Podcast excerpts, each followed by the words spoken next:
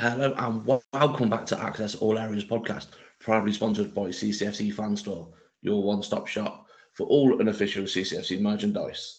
We are going back on our virtual tour via our Club 92 series, and I'm relieved to say I'm once again, after a slight hiatus, joined by my co-host Adi. Adi, how you been, mate?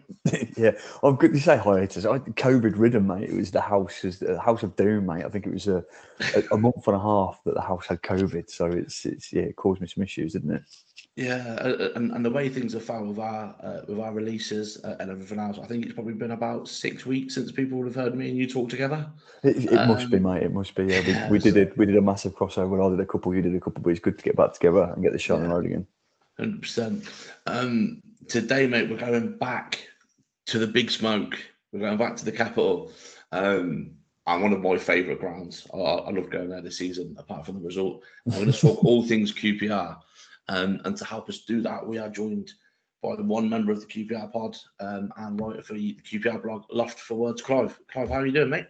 Good lads, I'm good. How are you? COVID, COVID subsided. thank, thankfully, it has not not around the country clearly, or around yeah, the schools no. that my kids are in. It's fucking horrendous. So uh, it continues.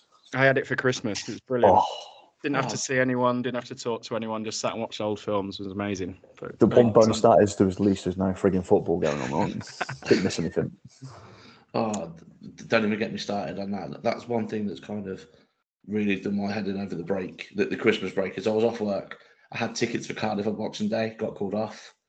Stoke at home called off, Luton at home called off, and you just think, I just want to watch some football. Like, that's all I care about. Then again, we'll throw back, mate. That, that match that got sandwiched in between. The, the, the oh, I don't even want to go there. That Millwall game, mate. Oh. Yeah, we, we, won't talk about that, mate. No, we're swiftly moving on. yeah, we were swiftly moved on and talk about the London club that we are here to talk about. Um, I, I, think the best thing to do is go back to the start. One thing that always fascinates me, especially with London clubs, is there's a lot of competition for your attention um, to support those clubs. So, what was it that got you into supporting QPR? I'm from Grimsby as well, so this is it's going to be an odd one. Here we go. Uh, yeah, it's going to be a weird one for you. Sorry, um, uh, Dad um, forced it on me. I guess not, not quite. Um, he was um, he worked in London in the 70s when QPR were pretty amazing and ran Liverpool close for the title. Um, so it's glory hunting, I guess. glory, glory hunting gone wrong. Um, my mum, my mum sort of hates football and hates QPR in particular. Uh, wow. Basically, sort of ruined her life and her marriage. So, uh, dad was under strict instructions not to uh, do the whole, you know, father forcing it on the son thing when I came along. He wasn't allowed to mention QPR or football to me unless I mentioned it to him, which lasted until I was about seven or eight. Mm. I didn't really have any interest in football until then, and all the little boys at my school used to tease me about it. And because we were in Grimsby, obviously everyone was a Man United fan. Makes sense, right? Of course, of course. Um, so I got the. We get that, mate. yeah, I get the piss ripped out of me for not liking football by all these little Man United tossers. And um, New New Year's Day 1992, QPR went to Man United.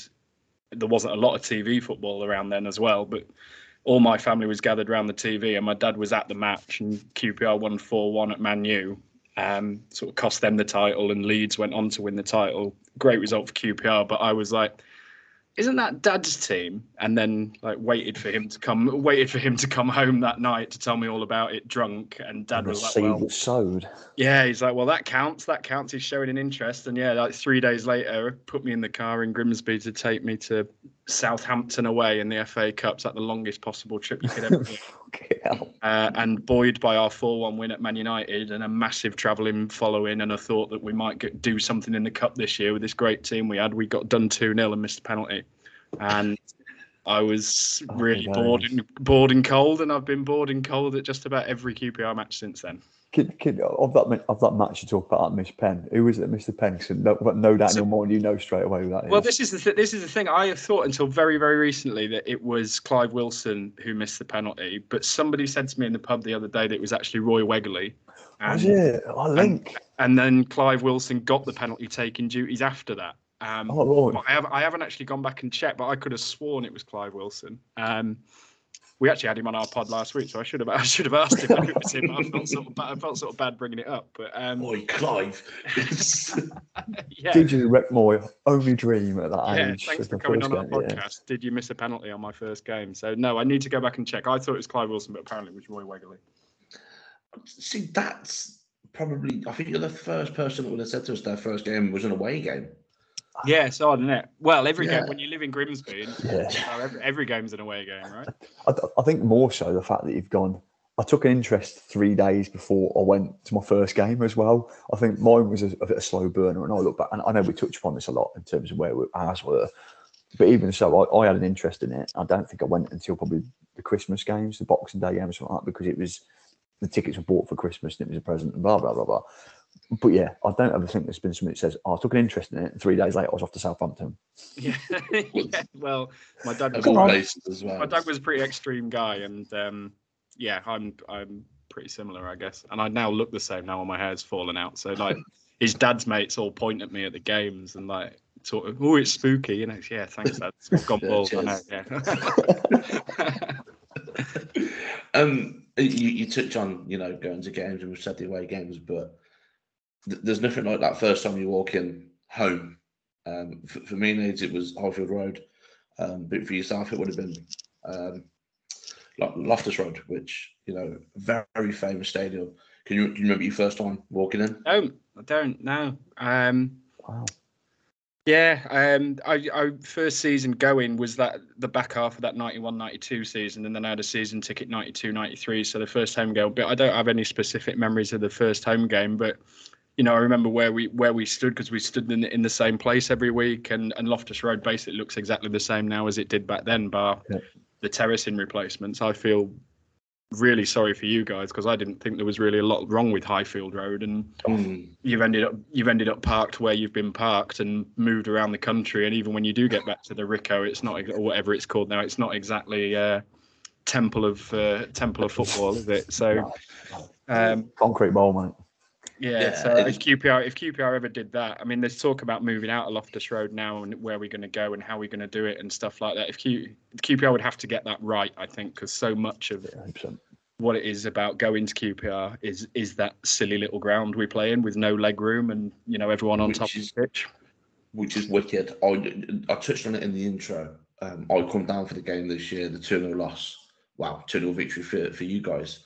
Um, and I remember just, I, I was on the top tier behind the goal, right right on the front. I remember just looking around and thinking, like, I could see Trevor Sinclair's bicycle kick. I could see Les Ferdinand diving to score, you know, diving with a header. I, I could see, I could see Adel Taarabt tearing people to pieces and it was like you know it's it's a ground steeped in history. Um, as an away fan, I hope you don't go. I, I, I really don't.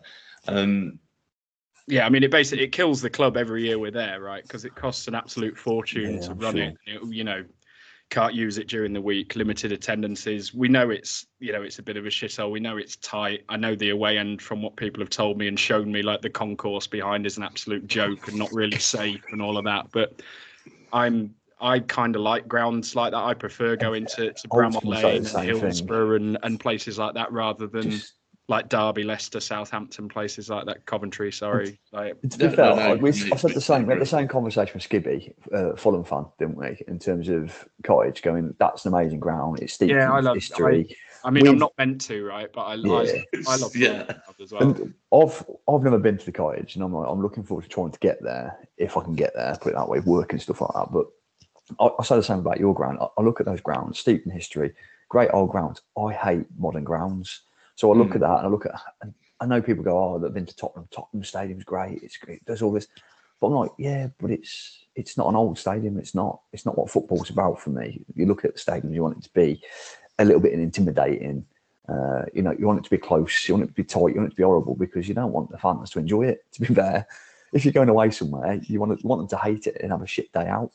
Yeah, Well, it's I've done- just we do. We interview our chief exec a lot, and he's really good. He's obviously turned the club round and helped turn it round from the shambles it was under Hughes and Redknapp and people like that. So, Yeah. and I completely get what he's saying. He lays out the business case really well. You know, Loftus Road brings in 5.6 million quid in season ticket revenue and costs nine million pounds to run.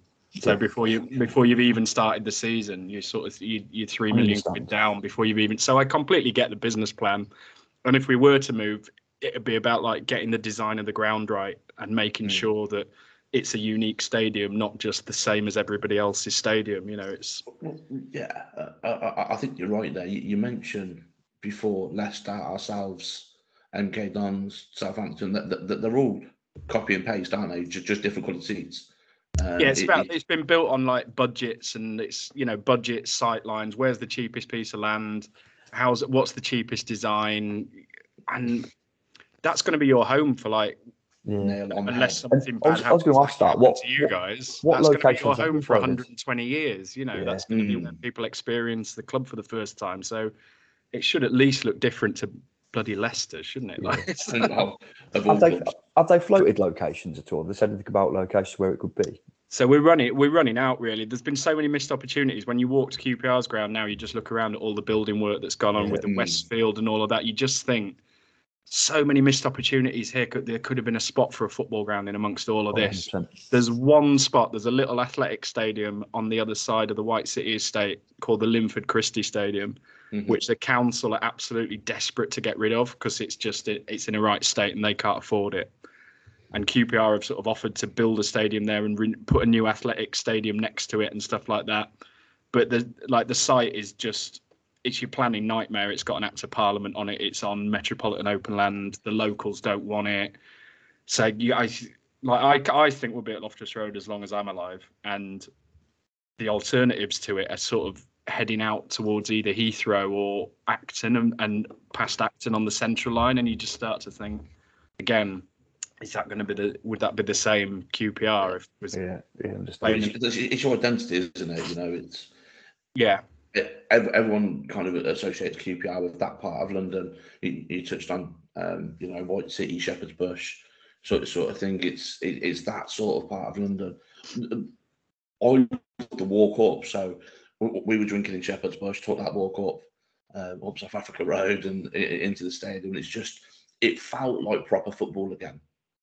You know, yeah. I mean, I love busy- it. I, I love it. It's like it's, it's the only place I ever want to go, but I, I do get I do get the business plan, and Mm. I've been to the meetings and seen them lay it all out, and I do agree with them, but also selfishly, not, not Yeah, Sustainability is key though for football teams, isn't it, at the moment, especially with COVID as well. Even though we're going to touch on it again, COVID, yeah, the last two years is probably going to be one of those from a sustainability point of view to make sure that, that QPR are doing the right thing. is going to have to move, probably.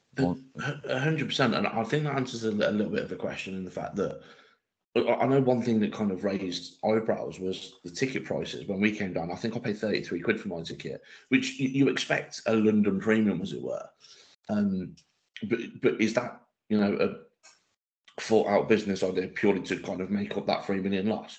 yeah. So it's extortionate. I com- like I completely get that's that's way too much. Um, Oh, I, I, But- yeah, I get it. but I, you know, our chief exec is just a proper spreadsheet and a numbers guy, and you know, he when he he always brings up the twenties plenty and says, well, you know, if we let away fans in at a, at twenty quid on what our ground costs to run, what it costs to police, all the problems that Loftus Road comes with, we'd be letting you in at a loss. So. I get I get completely it's extortionate. We're getting charged. I think we were getting charged thirty four quid at Sheffield United for a Monday night before it was postponed. Yeah. I'm just like it's sick. It's horrible. It's way too much. But all also he does he does at least lay the business plan out. When he was the chief exec at Burnley, um, they ripped some seats out and threw them at Blackburn fans in the derby. And the following season for the Blackburn derby, the tickets had like 17p extra on every ticket, and everyone was like, "Why is it suddenly like For the 30 quid and 17p?" He said, "Well, we added up how much it cost to put the seats back in after last year and divided it up by the match tickets. So that that's the kind of that's the kind of pedant you're dealing with in our chief execs. Ah, that's, that's, that's a great wind up tactic as well, though. That really pissed people off. I've got all the time in the world for that. See, we've we've got something in place at the minute that, that I, I don't like. We've we've got a category system um, Shit, innit?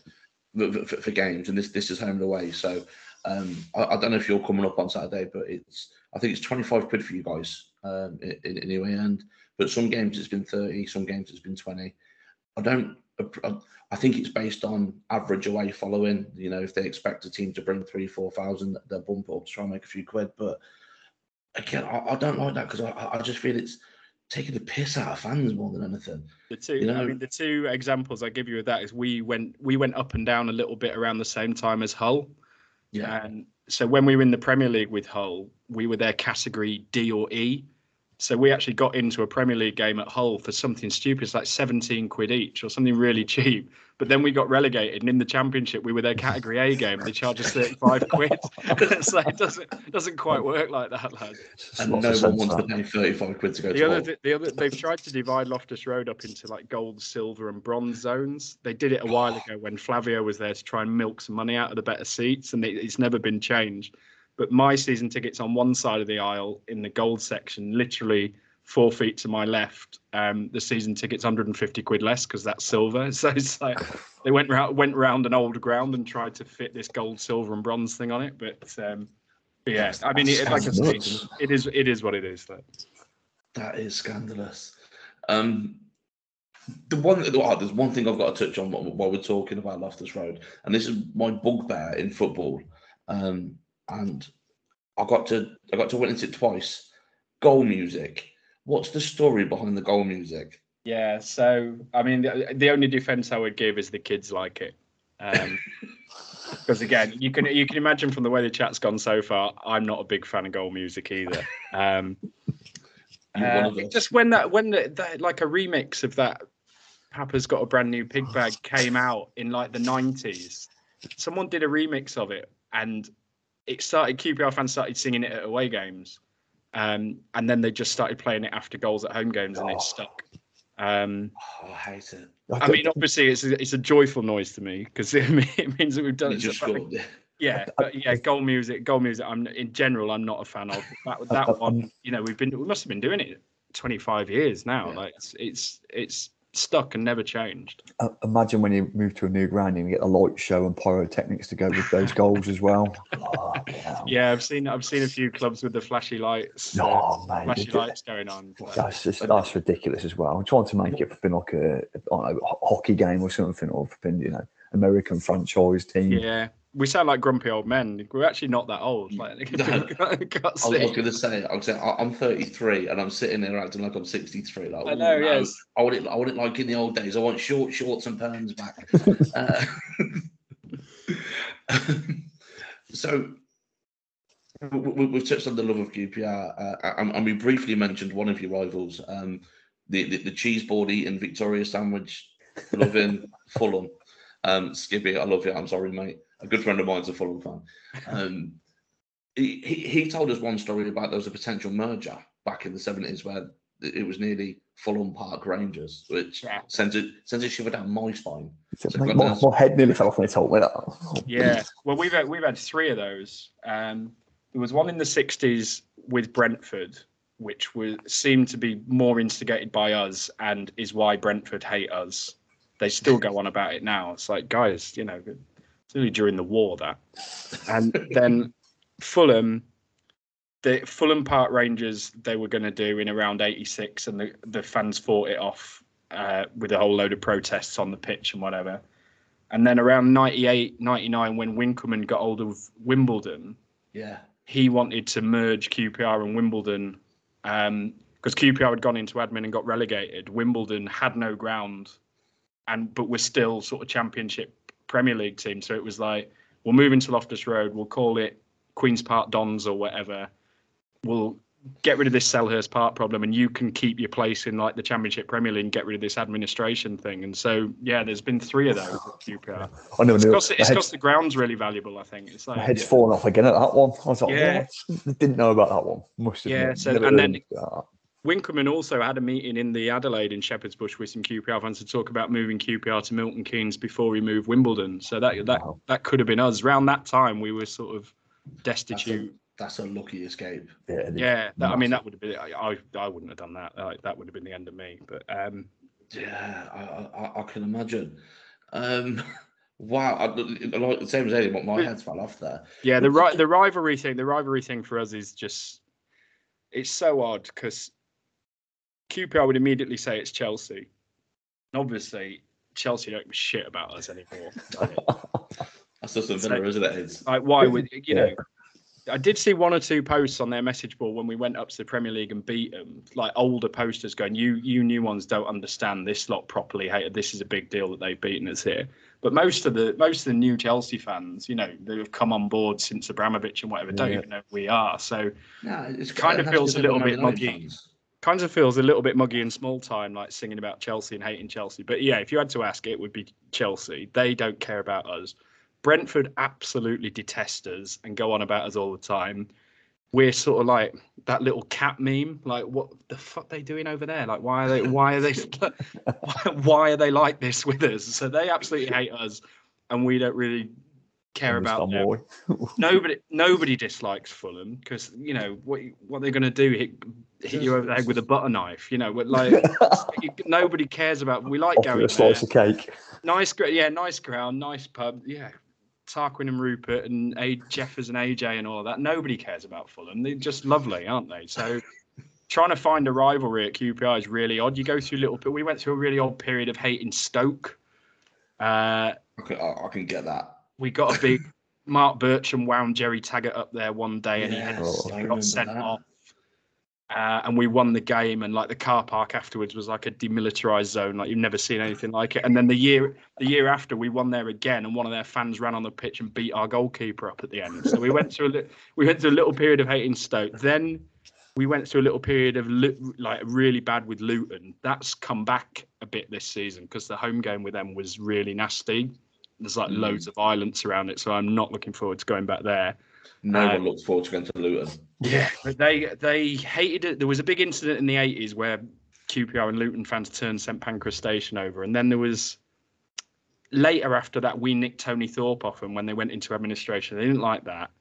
Uh, and now they're being all aggy again. There was a load of aggro at the game this year, so I, so it might, might maybe it's Luton now. I don't know, but it's very hard to keep a track of who we hate and who we don't. It's it's it's so many funny similarities there from your perspective of the QPR and Cov when we look at Cov because I know I joke about this all the time now. It's like you can look around the Midlands and it's like nobody gives a fuck about Cov. Literally nobody. Who did Nobody- who did Cov Leicester? Is it? Le- Leicester. yeah. So, so this is where you go. You go. Is it Villa? No, because Villa have got Blues. Birmingham, Is yeah. it is it Blues because we went to Blues? No, because Blues have still got Villa. Is it Wolverhampton? No, because they've got the baggies and Stoke around them. You know, you can go wherever you want to go with it. it, it and it, comes back down to, and I, I know I've said this a few times. I don't hate Villa. I've got no gripe against them. The last time I played them, I was a kid. Uh, really, I, I don't give a shit about Leicester because I just don't. Um, there's nobody I really detest in the Midlands because just like I don't bother with it. And the weirdest rival we've got, and I always say it, is Sunderland. Yeah, Because yeah, that's like our Stoke thing. Yeah. Yeah. So, uh, ju- ju- just to go on from that, I think it's a generational thing. So, as a kid, I was brought up. I was brought up. It, it shit on the Villa. I don't like the Villa. Last time we played them was 2000, 2001 Oh, really? at a push. So, uh, you know, I'm, I'm 33. I, I was early teens. There's some kids who go to games who sing shit on the Villa who've never seen Aston Villa play. Uh, But that's it. it doesn't basically every because Villa are like the biggest team in the biggest ground and the big and like the sort of glory hunter supporters support Villa. So everybody around there that's been to school around there hates Villa, right? I kind of Yeah. get that where we go. Everyone sings shit on the Villa. Uh, And then the, the other thing you've got, and I don't, Age will know this because he's from one of those little backward villages outside Coventry. Um, Oh God. the, the people in those little villages like Nuneaton and Bedworth all support Villa because they hate Cov. Um, it's really weird. I don't get One it. example of not doing that though, because I support Covey in our bed. Yeah. It's Why 'cause they're all why. Sunderland? I need closure on that anecdote. So Sunderland, we played um, Bristol City in 1977. This is how far back we're going. Okay, I'll settle in, right. Um, Jimmy Jimmy Hill was our chairman. Yeah. Um, and we were in a relegation scrap with Sunderland, and we were playing Bristol City last game of the season. Um, and Jimmy Hill somehow managed to get our game kick off delayed by 15 minutes due to traffic and crowd trouble. Um, then he made sure that the PA announcer announced the final score of the Sunderland game over the PA. Um, and it was a case where if Coventry drew, they uh, uh, they stayed up and Sunderland went down. So for the last, it was nil nil at the time. passive, most passive game of football came Yeah. the last 15, 20 minutes where three people touched the ball. Th- th- There's reports that um, players were just having a chat with each other at- one point. You know, it was just 15 minutes of nothingness. Um, and Sunderland have always kind of said Jimmy Hill's a cheat. Um, he, I, I, I know when he was at Fulham, um, they went down there and they were singing at him. We played him a couple of seasons ago in League One. And there's a statue of Jimmy Hill outside out, outside off. Outside the Ricoh slash Cov Building Society arena. Um, and it went viral. A bloke screaming, "Ha ha! You're in a box!" At a statue of Jimmy Hill. and it kicked off after the game as well. Yeah, it, it did. Oh, you know, wow. l- lots of crowd trouble, and it's just it's so random. Oh, So good. Well, there you go. I've learned something today. I didn't. I had. I had no idea any Yeah, it. it's it is bizarre. It is a really It- bizarre one. But it, it's like even it, it's, it's that bizarre that people still, even again youngsters as well, go on our fans forums and message boards, and we'll, we're posting about this and ah, Sunderland lost again. It's like you weren't even a- you weren't even a fucking thought in your dad's eye, you know, at that point in time. You were nothing.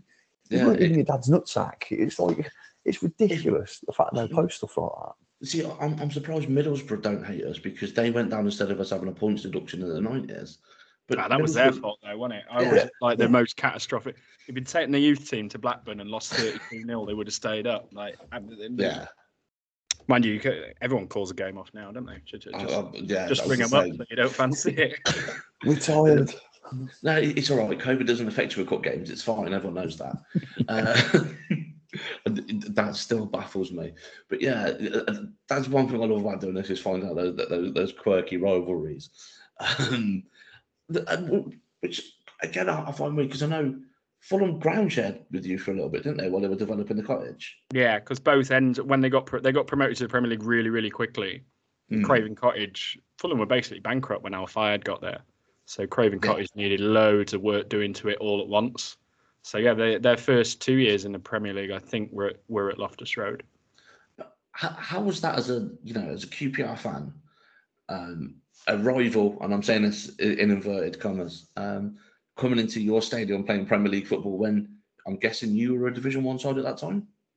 We had at that point we'd gone into League One, second division, uh, and were absolutely skint. And I think they paid us north of a million quid a season to do it. So it probably No kept. QPR sort of ticking along. The only thing we did have to do, I remember this from the from the time, is Mohamed Al Fayed insisted on installing his own toilet in the corporate Loftus, like a gold a gold toilet. So we had to, as part of the deal, we had to put a gold toilet into the hospitality at South Africa Road, so Al Fayed could have a turnout at half time. Weird That, fucker. does- that does not surprise me at all with, with- with- with that bloke. you touched upon about how, how far QPR felt. I've completely wiped that out of my memory. I don't remember them dropping that far down. Oh, Yeah, yeah. like um, 2000, 2001, we got relegated out of this league in administration into the one below. Um, we only had eight players, like we got absolutely screwed. Um, but Ian Holloway got hold of us, and we actually had a lot of fun down there for three years, going places like Hartlepool and whatever. That you, you I mean, you guys have, you wrote the book on this, but like it was it was a lot of fun because we've been in the top two divisions for as long as most of us have been alive. So we got, did loads of ground ticking. Ian Holloway got a really good team together. People like Bircham, Gallen, Richard Langley, Danny Shittu, Clarke Carlisle. Um, just a really all, all names I know and Yeah. recognise. I just don't. I Well, still they- can't comprehend that you went that far down. Yeah, I that really team got can't. promoted back um, and then did really well in the championship. I remember like Jamie Cureton doing you guys over Jamie one Cureton, Loftus Road, Yeah, but that was just after promotion, and that was that team. Right, okay. that's So, nuts. yeah, I'm, gonna have to, I'm gonna have to go Wikipedia some of this shit because it's yeah that's it's perplexed me. I mean, I, I follow football, but yeah, I've just stripped that out of my memory. I've always again from a QPR perspective, top two divisions and nothing any further down than that. Well, one of your questions was lowest point, and again, there was a point in amongst that uh, where we lost in the FA Cup to Vauxhall Motors, which um, Holy shit! we had two we had two cracks at them. Uh, took them to a replay, hard fought, um, and then and then did a did ninety minutes and extra time against them, and then lost on penalties. And Fucking hell. Yeah, and the like the joke afterwards was they were disappointed it went to extra time and penalties because some of them were on shift the following day. So that, that's that's about as low as it gets, like losing to Vauxhall Motors. Yeah. Also, I was I was at uni in Sheffield then, so we, like went to the game and drove back afterwards in a Vauxhall Corsa. So it was just oh. middle, middle of the night going up the M1 with a Vauxhall badge staring I back. was there just looking at it, just going. Rips it off a dashboard. Central throws it away. reservation. This is we were having this discussion in the pub the other day about whether QPR are like the smallest big club or the biggest small club. And after that Vauxhall Motors game, there's a guy that follows QPR around who everybody knows him because he looks so distinctive. He's like a tall guy with both a mullet and a ponytail at the same time. Oh, Um, I like uh. Joe Hilton he is. He was a London cabbie. He's just retired. He's, he's like the nicest lunatic you'll ever meet. He's such a he's such a top fella. But after the Vauxhall Motors game, the second game, he demanded to see the manager like you would at a shit restaurant if you've had a bad meal, and and said he wouldn't leave until he'd spoken to the manager, and and they actually brought Ian Holloway out to meet him, like, like at the Harvester, you know. And it's like, can you imagine at, at Liverpool or something? It's like I'm not leaving until Klopp has come out to speak to me about this, and him and them actually bringing Klopp. QPR just Joe is not going to leave until you bring the manager out to speak to him, and they actually did. So I guess like whether the biggest small club or the smallest big club, I don't know. I, I, the thing is, I can actually see Ollie doing that as well, and Ollie quite enjoying it. Uh, that's the worst thing about it. Right. So this is an audio podcast, so people won't be able to see this, but you can see this. That I've got shirts behind me uh, as we talk now.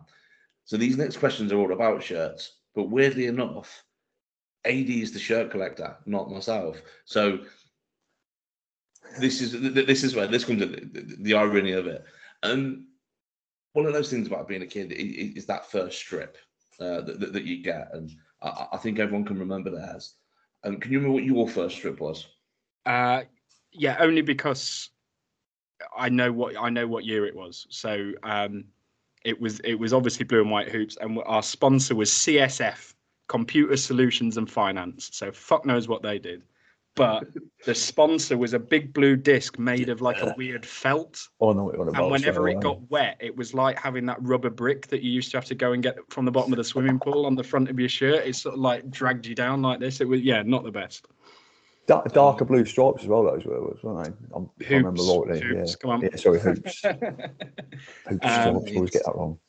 But yeah, no, QPR the greatest shirt ever. The night the in the eighties, uh, blue and white hoops with red trim, Guinness. Guinness sponsor, Adidas made with a three stripe Adidas down Yeah. the sleeves. It will never be beaten. It will They were never be- banging, they were. I, So- I've seen that quite a lot, you know. Yeah, uh, people saying it's like like a Grail shirt is one of those ones that people really want to get hold of. I Yeah, we've had some terrible ones, but yeah, they'll never get that'll never be beaten. I don't. See, I, I always remember, I think one of the ones that I remember is like 95, 96 away, the dark blue one with the white pinstriped. Yeah. It's compact, badge in the nice. middle. Yeah, it's nice. We got I- relegated in it. yeah, it, I it thought was it's- nice. it We looked nice doing it. brilliant, absolutely brilliant shirt. I love that one. I remember seeing that one. Is, is it always been blue and white and red and black majority of the times? Is there anything else? Because I know I look Uh, back well, at City's kit's- history. The away kits go all over the place. I think it should always be a version of the red and black hoops or red and black halves or all red or all black or whatever. We've got an all black one this year and it looks amazing. Yeah, Um, but they they tend to go away from it for a few years to bring it back to boost sales. So we've played in some monstrosities in the last couple of years. We had a like a bright pink thing a couple of years ago. yes, I remember um. Yeah, I do remember that as well. It looked That's like horrific. bottles of Pepto Bismol, just like the worst kit you've ever seen. Um, Tony Fernandes, when he first came in, tried us in a Caterham themed away kit to go with his F1 team. It was sort of like green and yellow hoops. Um, Yes, I remember. Was that, that was Air Asia? Yeah. Asia, yeah, that's we've had some we've had some horrors. Um, sadly, when we went in the Premier League, we had Nike as our kit, and all they do is just take what they've got out the warehouse, whack a QPR badge on it, and charge you sixty quid for it. Don't, don't So, start me on Nike. yeah, Don't we had on to- that. Templates. The kit we've got, the kit maker we've got now is Erreà, which is really Sunday League. Um, But, but they're they're, doing they're the best. but they're doing know. such a nice job for us because you're allowed to design your you we get to pick the kit rather than just whatever Nike have got kicking around in the warehouse. Yeah, hundred percent. And there's, there's some bits and pieces. It was it. It last a couple of seasons ago. You had a, nice, a decent, really decent goalkeeper top as well. It was like a dark, I don't know, was it dark black and grey one of hoops? Yeah. and I, I like that one as well. That yeah, the nice. kits have been kits have been sound for a few years now. I like both of them this year. I think we'll be in black on Saturday, and it it does look good. Mm, I'm yeah, to- I, I, I I've can't seen think. I've seen that one myself. I will have to Google it a bit. On the subject of shirts, on Saturday against West Brom, you wore. Was it like a?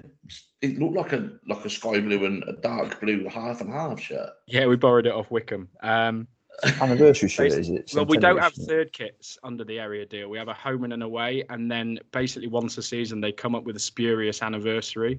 Oh, okay. Um, so last year against Cardiff, I can't even remember what the bloody anniversary was for, but they did a red and white halves one, uh, which Yeah. the '70s team played in. We bought nicked it off Feyenoord. It looked great, so I got Yeah. one of those. But then this, I think it's like, I think they're saying it's 140 years since the club was formed. Although in true QPR style, the QPR fans can't even agree on whether we were formed in 1882 or 1886. So it's it's a spurious thing. But yeah, allegedly that was the first kit of either St Jude's Institute or Christchurch Rangers, which then Oh, formed. okay. Um, St Jude being the patron saint of lost causes. So Oh, we were, we we were screwed then. before we even began. The writings on the wall. Uh, yeah, you're going to name a football team after a saint. Don't pick that one. So, see, quick, I, oh, I vaguely, I. I vaguely remember. Uh, um, uh, I think it was uh, a hundred years at Loftus Road. It may have been. It was a green and white hoop shirt. Yeah, yeah. So it rings a bell. Yeah. Yeah, I, I Um, vaguely remember that, and it's just. But don't get me wrong. We're going through something at the minute with- Carl and I. I think this is potentially what AD may have touched on.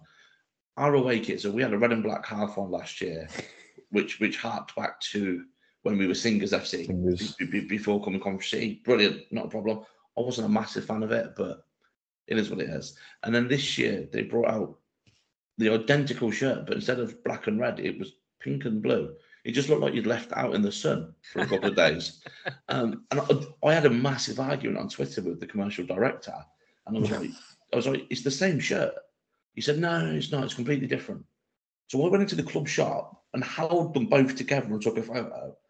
I was like, how can you tell anyone that these are different? But, but there's subtle differences, but there's subtle. And I, I totally agree, mate. I'm with you. And To be fair to to be fair to QPR's marketing department, you can walk from our ground to Brentford, Fulham, and Chelsea, and you can be at Tottenham, West Ham, Arsenal, like Palace, Millwall. We've got so much competition; it's untrue. So I I wouldn't like to be in charge of marketing QPR. Like, mm. Come to our shit old come to our shit old ground and pay thirty four quid. what's what's the price of your shirts this year? Uh, oh, good, good question. Don't know. Uh, for I would think it's the sort of standard forty six notes. Uh, that's what they, they usually kick around. No, about. yeah, it, it, it is. usually- I think ours ours are that forty six quid. Obviously, discount at the moment, probably about that thirty two. Um, They were punching those Wycombe ones out for 60. were They? Uh, they've all gone now. So I'm looking forward to those turning up on eBay. wow, with the, with the limited numbers, were they? Yeah, it? yeah, yeah, yeah. I hate it when I do that. This is this, is nightmare. It's like Such a disaster. So I'm looking for shit like that as well eventually. But yeah, excuse me. See, I always remember th- th- when I think of QPR, I, I touched on it before Trevor Sinclair, Les Ferdinand, that sort of era with, with the Compact sponsor. Yeah. Uh, that- that's what sticks with me. Um, but I vaguely remember, and I don't know when this was, we sponsored by Classic FM at one point. Yeah, first Premier League year. Yeah. Classic, sponsored by Classic FM. yeah. Now, I'd expect Fulham to be sponsored by Classic FM. I think it was the it was Chris Wright who later bought the club. I think he was in charge okay. of Chrysalis, which was a sort of music label, uh, and it also ran Classic FM. But yeah, we went into we were founder members of the Premier League and finished fifth, but we did have Classic FM on our shirt. So yeah, Brilliant. Good Um, times. and, and the current shirt is, is the current sponsor Royal Panda? no, no, we did well. We, we we've had a bit of a curt like. Royal Panda went bust, so we replaced them with Football Index, and then that, they They obviously went bust. they obviously went bust and took a lot of people with them. So did, uh, yeah. this year we've gone with uh, a builder. Can't go wrong with a builder. Ash, Ashville Aggregates. He does YouTube videos like to dramatic music of him tipping uh, aggregate into big trains or skips. Uh, yeah, it's worth checking out. Like, it's, you know, Is he a local likes firm? Yeah, it's a local firm. He's a QPR fan, and he smashes fair enough. stuff up to music. He's Well, I uh, like I like that. I like that. I know. I know can't go wrong with a builder. Yeah, like Football Index. So QPR is such a good community club. Like QPR in the community trust is its own charity and all of that. It does so much good stuff, and then every now and again it lets itself down. And over the like with betting sponsors and the Football Index thing. Um, Yeah. mind you, I've seen Blackburn have, Blackburn have gone with an e-cigs thing today, haven't they? So uh, Wicked, Yeah. isn't it? Something like that. could always be worse. So, so we're currently rocking out Boyle Sports on ours. Um, Again, coming back to our coming back to our chief exec, he said, you know, FFP means you have to get every Yeah, every penny you can into your club, and at the moment, the people that pay the most are weird bookmakers. So Mm, It's, it, well, that'll be gone soon enough anyway, when because there's a banning order on it, so that'll would be. think so, it dis- disappears from next next year, I think. I think it starts think next so. year. It's funny you should say that. I, I seen something the other day. West Ham brought a 17 year old kid on. Um, yeah, when he, he can't play the he can't play the sponsor. Yeah, Yeah, he can't, he can't play with the sponsor on because he's under 18. And it's like, and, and- and I know we've touched on this before, AD. but Do you think as a kid, you, you know, you look at your idols and they're wearing the strip, you want exactly the same. But, you know, kids under 16 or under 18 can't buy this commentary shirt with Boyle Sport on it. And it's it's something that I find so weird.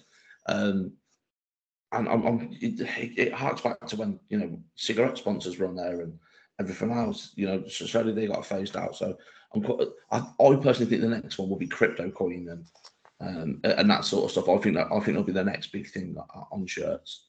Yeah. We've already got a pairing a pair up with some NFT thing. You know, And a big Buy a fucking bit- monkey on it or something buy- at some point. buy a picture of Yoann Barbet for your phone, and I, I don't know. I've- It, I've- it's- I've- it strikes me as something else that we're going to regret getting involved with in about 18 months' time. We've seen that one. Hundred percent. Um, so you've touched on Yoann Barbet, uh, who's in the in the current squad, and this is a perfect segue um, to ask what your thoughts are currently um, with, with QPR. Obviously, you're in the playoff places at the minute, um, having Mark Warburton as manager, who I think is a fantastic manager. Um, going back to to the result um, earlier on the season between Coventry and QPR, I think the subs changed the game, and Warburton made the correct subs. Robins didn't. Uh, Lyndon Dykes came on, and we couldn't handle them. Um, how do you think the season's gone so far? Uh, I thought Cov were unlucky in that game. Consider, considering how bad Cov were at Loftus Road the previous year, and how Mm. easily we won, and how easily we won that game, I thought Cov had improved so much, and we're a bit unlucky to lose that. And also came to us trying to win the game. Whereas Yeah. what we're finding this year is a lot of teams come to Loftus Road thinking nil nil's a good result, and the Mm. job is just to keep banging away. Like we get which has never happened before because I think teams have seen us as an easy three points for quite a few years because we have been. Yeah, And th- this year we're starting to see like goalkeepers wasting time in the first half at nil nil and things like that. So we've had a few like Blackburn did that at ours, and Mowbray came out afterwards and was like, if you come to a place like this, nil nil's obviously the optimum result you're going for. We tried to grind that out. They've scored late.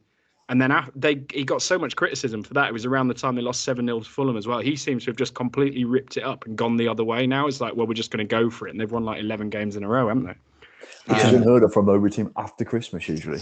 Well, Yeah. you know, we, we had him for a little bit, and I make this joke all the time speaking about him. Um, I, I, I do another sort of EFL show, and everyone always asks about Blackburn. I say the same thing. Tony Mowbray should be called the Christmas tree because you take him down after Christmas. Well, we'll, see- Um, see. I hope so. It doesn't look it doesn't look like it at the minute. But they were so they were so bad at ours and really negative and played for nil nil, didn't get it. Huddersfield did the same as our, at ours and we scored against them late. Uh, West Brom on Saturday we won one 0 with a late goal.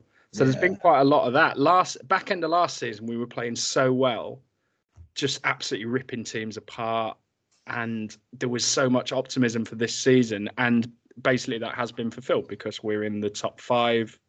Um, playing really well. And he's compared to where he, we were when he started and all the squad changes had to do all of it while cutting the budget um, i think he's amazing. So i'm really pleased. I'm really really pleased with how the season's gone. And we were great against west brom on saturday. I'm not sure what we'll play like this weekend but we've got a couple of winnable home games straight after that. So it it's looking really good. And our budget same as you guys compared to the other teams up there is minuscule yeah, so you you constantly have to be factoring in what we're what we're coming up against, and particularly with wages and things like that. QPR over the last eight years have had to halve their wage bill from what it was under Redknapp because it was just like Yeah. eighty million quid a year, and then they've had to and then they've had to halve it again, and that's really really difficult to do while maintaining where you are in the league. Um, without 100%. just having a complete meltdown. Because you're basically having to get rid of your entire squad, replace it, and then get rid of that and replace it without getting worse. Um, and QPR in the latter bit of that have actually got better. So I, th- I love I love Warburton. I think he's done a great job, and I, I think we're having a, a terrific season. I, I think we'll probably come up short, but I thought we would finish fifth, and I haven't seen anything really to dissuade me from that yet. And that's as Just- optimistic as I took the words out of my mouth because I was about to say before the season started, what were your what were your predictions of what you'd do? Yeah, fifth. I thought we. I just we finished last season so strong. Only Norwich and Watford won more games after Christmas last year than Yeah. us, and now now they've gone up. No Championship team has won as many games or as po- many points as QPR in the last twelve months. So, I thought if we could get the loan signings from last season signed up permanently, we'd go really close, and we did that and added more. Like we've got a lad called Jimmy Dunne, centre back from Yeah. Burnley. Burnley, It's yeah. just been absolutely enormous. I'm amazed that Burnley let him go. Uh, we got Dozzell from Ipswich, who's looked tidy. Mhm. Um, he, he came on against us and looked really, really good. So Um, yeah, I'm so I'm so happy because it's been such a, a drag. Like went through a period of not even liking the team, and then we had to spend six or seven years basically taking our medicine for all that excess mm, done under Hughes and Redknapp, and it's just miserable. Like winning three away games a year, just constantly. 8 a.m. out of Euston. Where are we losing today? Preston, Wigan, Blackburn. It's just like on and and you just like I'm getting no pleasure out of this. I don't. um, there's- so there's so many- instance- so many Screams, similarities, isn't similarities, doesn't it, between Cov and Yeah. QPR? There is so many similarities in that, but yeah. Yeah, So yeah, absolutely. for it to have turned it for it to have turned around as well as it has, while they've been cutting the wage bill, I think director of football Les Ferdinand, the chief executive we've already talked about, and Warburton just deserves so much credit.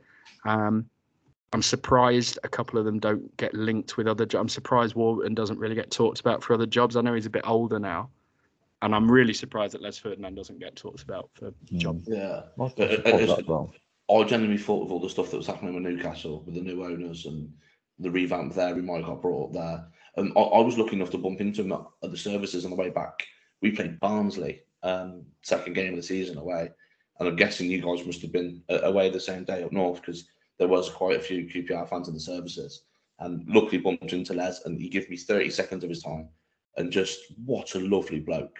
Still looks like Um, he should be playing. Yeah, he looked fit as a fiddle. He's fit, he's fit as fuck. Um, he, he just thought you, do, you could definitely still do a job, Sir Les. Um, you, you touched on Warburton. I mentioned before the, the tactics in, in the game between us. You, you said how, close the game was. I, I remember being there and thinking that we were well in it, and we made a double substitution around a similar sort of time you guys did, and we took off Jacques and Waghorn and brought on Tyler Walker and Matty Godden. Um, up against your back three that was Rob Dickie, um, did, I'm going to butcher this lad's name. Is it D- Jordy de Wijs, yeah, he's been Uh, injured. He's basically been injured ever since then, but it hasn't mattered that much because Dunne has come in and played really well, and then Yeah. and then Barbet would have been the Barbet's played the one. He scored a Every- every minute of every game for a season and a half now. It's Wow. absolutely unreal. Like his his appearance, it's just off the scale. Um, but yeah, he th- those three were class. You know, Waghorn and Jocko was given a little bit of trouble, but Godwin and Walker kind of struggled a little bit. And then we, you guys brought on L- Lyndon Dykes, and if I I can't believe I'm giving the game plan away, we've struggled against big, big target men this season. Uh, Luton did it against us. Um, Blackburn had Diaz and Gallagher against us, and we struggled. Um, Pre- Preston had that uh, Jakobsen. But Dykes just tore us to pieces, took his goal really well, and I, I think that goal really took the wind out of us and kind of give you guys the momentum to carry on. He's so Um, raw. I mean, he's he's very raw, Lyndon. He was play, I mean, he was playing for Surfers Paradise Apollo about four years ago, so he's he's had quite a, a meet. I need a season ticket there, by the way. But he's I was say, is that not the best club name ever? yeah, me, yeah, a meteoric rise, and some of the things he does, you just see it in him, like some of his attempted first touches and things. You're like, oh my god. um, and then, but yeah, he is effective. It's cha- it's only championship at the end of the day, isn't it? It's like Yeah. now you can have an effect on it. But, but, but that's what you want is, is a striker of that ilk. You know, you, you've got Charlie Austin, who is, I, I think, one of the most underrated strikers that, you know, English strikers of the last ten years. I, I, I love Charlie Austin. I would have loved to have seen him put on a City shirt. Um, who, who's your typical sort of striker that you see these days? But then to have that big target man option of Lyndon, uh, I think just adds a different dimension to the way you play. I mean, the strikers like Austin is a little bit round around the waist these days, and you know it's clearly not what he was, but he can still finish like you saw on Saturday, offside as it was. You can still see he gets in the right place. Lyndon's very raw, might make something. Andre Gray's in on loan, and like it's proper sublime to ridiculous stuff. Some of the things he does, you're like, oh my god, and then some of the other stuff he does, you're like, oh my god. Um, and so th- it's those three basically. But the best, our two best players are Chair and Willock, who yeah. play behind them. Uh, and Willock's playing so well at the minute. But what happens when they both play is they play on opposite sides and teams can't double up on them. And what happens when only one of them plays, and that's going to be the case on Saturday because Chair is at AFCON yeah, is teams sort of double and triple up on Willock, and it can frustrate us a little bit when that happens. What's what's the biggest thing your team's missing? Won't have to kick on. Oh, I don't, not not much really. Like you, you would want some of the players to be a bit younger. Like mm. it's it's just budget, you know. Adomah and Wallace are our wing backs, and they're the very important to the way Warburton plays the wing backs. But Wallace is 33, 34 and can't get fit and stay fit. And Adomah's, what is he, 30? Must be the same. And he's been injured. You're kind of relying on two old guys to do a 46 game season. Stefan Johansen's absolutely brilliant in midfield, but again, he's now the wrong side of 30 and like an old car sometimes. You just, yeah. um, but not much. Honestly, I really, I like the team. Back the back three is great. The goalkeeper's great, except he's away at Afcon now. Uh, hey, but you, you have brought in um, David Marshall. We might Saturday have had a touch. night on though you move. Yeah, we might have had a touch with this. You know, I mean, like I don't want to be too harsh, but the reserve goalkeeper is Jordan Archer, and yeah. and I I think I might be a better goalkeeper than Jordan Archer. I, will get some stick for saying that. And bless, and bless him, like he saved two penalties in a penalty shootout against Rotherham last week, having not had a very good game but he popped his shoulder out saving the second one. So we've had to go and get somebody else on Jesus short term. And I think David Marshall is actually a lot better than Jordan Archer. So sad as it is and harsh as I sound, I think we might have had a bit of a touch with that. In, in listening to what you said about your team and aging, are you worried that you might slip backwards next season if you don't make the right moves? Um, I think we'd have to sell somebody because uh, we'd had to sell somebody to keep up with this cutting the wage bill and getting under yeah. FFP and recovery we had to sell Smithies, who when he was our best goalkeeper. Yeah. Then we had to sell Freeman and Luongo when they Freeman was our best player by a mile, and then we sold Eze, obviously. Mm-hmm. Um, so we kind of had to sell a player every summer, and Eze got us so much money that we didn't have to this summer. We could push the boat out a little bit, get Austin Johansen, uh, Sam Field, and all of the you know Dozzell and these people, and have a bit of a go at it safe in the knowledge now that we have actually got some players like Dickie, Dunne, Chair, and Willock that I think people would pay money for. Mm. Um, so if we don't go, Dickie's, Dickie's the one that surprised me the most from where he's come from and how he's performed. To be honest, yeah, it wasn't at his best on Saturday, so I don't know if he's having a little blip, but he's he's been great for the money we paid and whatever. So you would think that he might attract a bit of interest, and like I say, Jimmy Dunne's been great.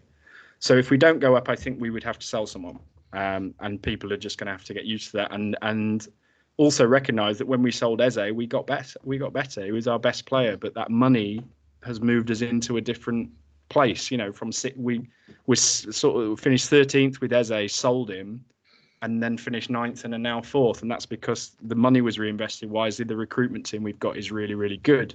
So I think they would have to sell someone, Dickie, Chair, Willock, uh, and people will mumble and grumble and talk about lack of ambition and whatever. But if you trust this manager and this recruitment team with the money, I think we'll just kick on again. So, not really. Um, we tend to have four older players in the team, like all the time. Like Geoff Cameron was here for a little while, yeah. and then they they kind of retire or go elsewhere, and then they pick up people like Adomah. Um, mm. Just they like to. It's quite a young team, but they like to have sort of four or five kicking around like that. So I presume we'd just do that again, really. it, it- again, from that, from what you were saying, so many similarities in terms of what you spoke about and transitional periods of football and players coming through. It, it sounds so similar to how Cov operate in terms of what we try and do.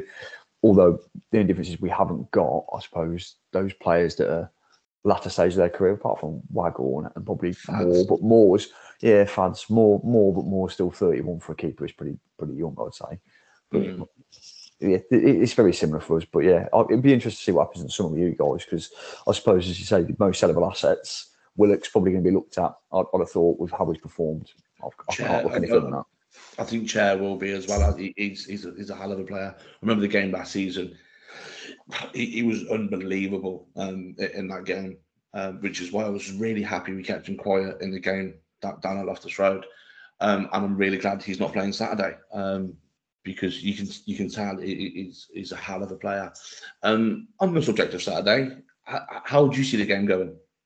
Uh, I don't know. My predictions are always like notoriously terrible. Um, So a QPR win, if you can predict that, that'd be great. um, we've got Swansea and Reading at home straight after. I'm really hoping that that idiot at Reading hangs on for another couple of weeks. Um, so, like we've Yeah, just we won, we've just won three in a row. Last two away games, we won at Bristol City and Birmingham without really playing well.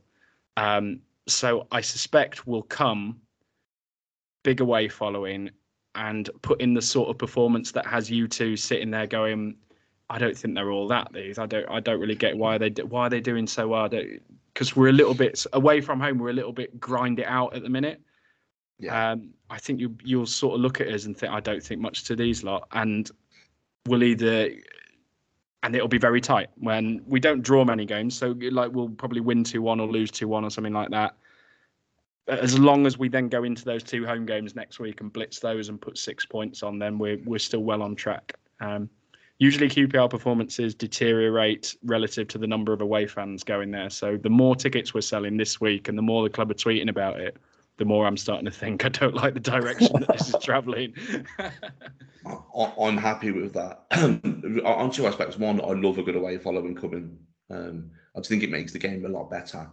And I- I'm really looking forward to the game these two good footballing sides, two sides that like to play the game. Um, so I, I, I think, regardless of the result, it would be a good game to watch. Um, but I am hoping we, we, we do nick it.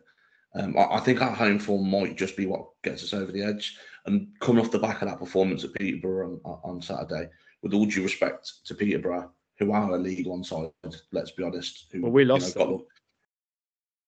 How?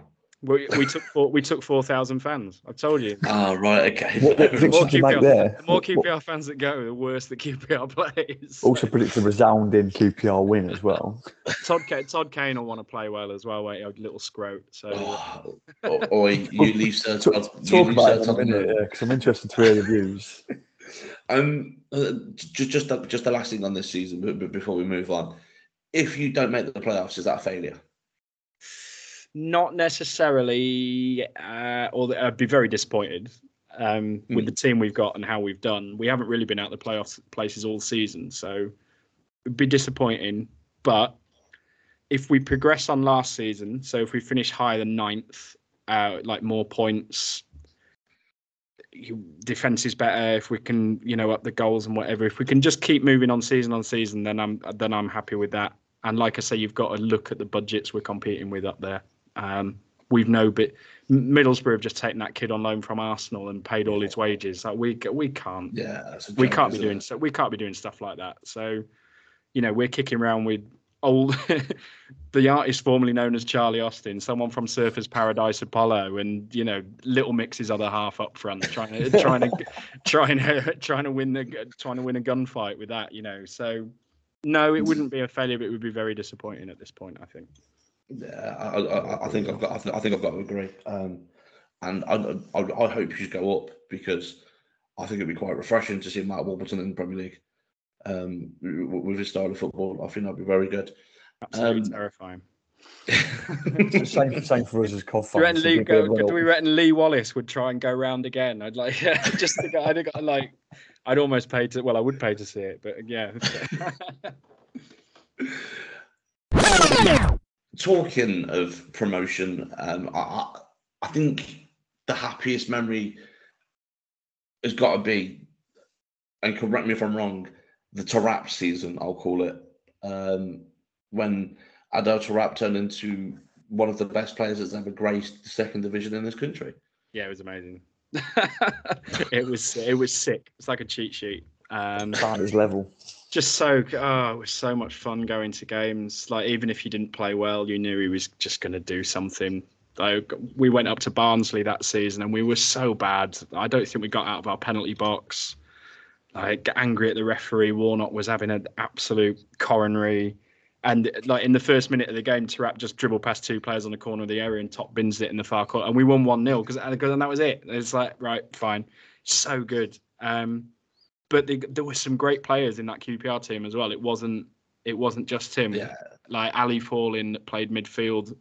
Mm. He got promoted with us to the Premier League and then was our best player in the Premier League. And if his ACL hadn't gone, I think he would have got a big move and probably played for Argentina. Um, and at Cov away, like Kyle Walker scored for us. We had Kyle Walker in that team. Yeah, he did. So, like, it wasn't just to, there was so many good players in that team. Paddy Kenny was great goalkeeper. Helguson was such a great striker. So it wasn't just Taarabt, but yeah, Taarabt was absolutely outrageous.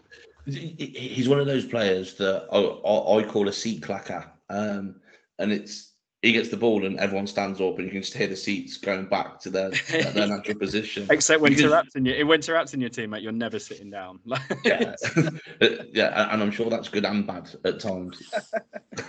There's, there's a quality Twitter Twitter account as well. It's just it's called Stop It to Bat to Rap. And I'll, I'll follow that, and every so often it throws out a lovely little bit of skill, and that, that's well worth a follow if you're if you're a QPR fan. I must admit. Yeah, imagine having a season ticket for it though. It Oh, was so yeah. it was so good. It was so good.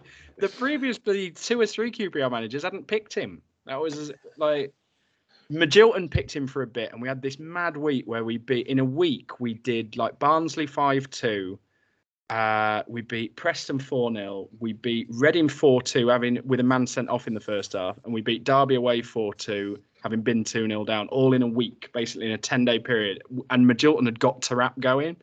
And then because Magilton's such a fucking head case, they all fell out with each other and it all, it all fell apart again. But like, we had. Paul Hart was our manager for a little while, didn't pick Taarabt. Yeah. Mick Harford didn't pick Taarabt. It was only when Warnock got in and was just like, this guy could win his promotion by himself. Let's just, we'll indulge him for a year. However much of a dickhead he is, just let him get on with it. Um, and he, he win his promotion. And he did. And I must admit, excuse me, my mate's uh, one of my mates is a Benfica fan. He's Portuguese, and he's obviously there now, and he's He's, just like- he's fallen out he's- with them now. he's just a fat lazy bastard. yeah, he's, he's fallen out. He's fallen out with them now. Like he can't. He's just he. But this is, you know, if a player of that ability hadn't been an absolute head case, he wouldn't have been within a thousand miles of QPR. We got him for a million quid because he was such a moron. So.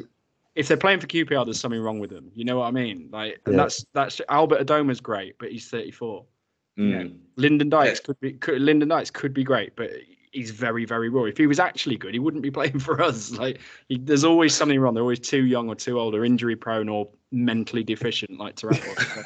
It's what it links links back perfectly to some of the COV players we've got right now. We said the same thing about our COV players. Do you know what? I, I, we talk. There's been so many similarities throughout, the, throughout this conversation. Obvious. I'm just going to say one name to you, Bright Enobakhare. Yeah, Um, so for, for, for your benefit, Clive, we had no, I, I'm in, aware. in I am, One. I am aware of this guy. We had him in League One, phenomenal. Um, then went to Wigan and didn't play a game in the season. They, they got relegated from the Championship, which was weird. Went to AEK Athens and got sacked um, because of poor attitude. Went out and played in India, and tore it some, up of the, some of the highlights are a joke from what he did in India. And we re-signed him this year, and a lot of people got very, very excited. And I must admit, I was one of the ones who was very, very worried because you hear because you hear the stories. Um, You don't get sacked from a club at AEK Athens after three games for, for being a good boy, do you? and just, just some, some of the stories that have come out that um, he refused to play. 'cause he wanted, he, at one point, someone rang him to see where he was, and he's like, oh, "I'm in Paris." He's like, "Yeah, but we train in ten minutes." He's like, "Yeah, I'm not going to be there." And just, Warnock, Warnock, Warnock basically has written a book on all his little. I mean, and Warnock just embellishes stuff because it's Warnock, right? But you know, at one point, I think QPR had Adel Taarabt on loan away to at AC Milan. You just think about this. Like it's Yeah. QPR loaning a player to AC. Milan. It's just ah, it's mad. You, you had Ravel Morrison at one point as well, didn't you? What, what, why is it you guys, t- what's Twice it you guys taking lunatics? It's QPR in it. We're like a um, we're like a sort of spiv club. We're always, we're always up to something. You know, there's a, a points deduction going on, or we've been in trouble with the FA, or we we've tried a little workaround or whatever. We're like a sort of, you know, we used to be run. Jim Gregory, our, the chairman that sort of built the club up, was a used car dealer, and that's QPR. Isn't it? We're just, That's sort- we're, QPR. like, we're just always up to something. Yeah, we'll have Ravel. Why why not? Um, Which makes sense why you had Harry Redknapp as manager at one point because Yeah, that was the too UK much. salesman. That was too. That was too much. Like you know, in Ghostbusters when they cross the streams, you know, QPR plus Redknapp. It's, it just opened a vortex through which like Tal Ben Haim and people started to escape, and yeah, that was. oh, you had you had that Cameroonian left back who openly said he hated football. Was it? Um, Assou-Ekotto. that's the one. Oh, Yeah, that was hard work. Um, we had Stefan Mbia who thought he was signing for Glasgow Rangers. Uh, we uh, we spent Chris we spent 12 million pound in January on Chris Samba. I remember Uh, that song then. He weighed about three times as much as he did at Blackburn. He played about six times, all of which were just horrendously disastrous.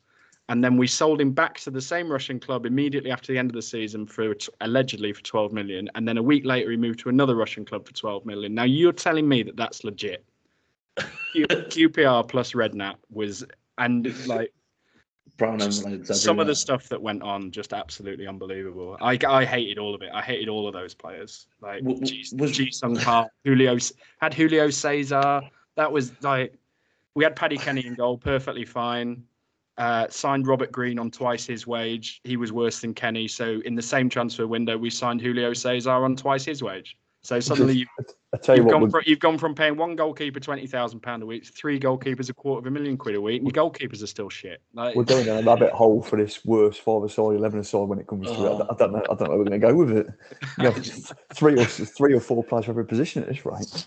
yeah, yeah, fair. Was wa- was Redknapp in charge during the infamous Odemwingie um, incident? Yes, yeah, that was that was Redknapp again. Just dodgy as hell. Like, I Quick, lock the doors. I lock really- the doors. I could do a whole podcast on Redknapp. I absolutely detest the bloke. I just think he's such a chancer. I think he's in such a such a fraud and such a con. And it's all just been about. It's just always about moving players, moving players backwards and forwards, money changing out. Like buys Defoe, sells Defoe, buys him back, stuff.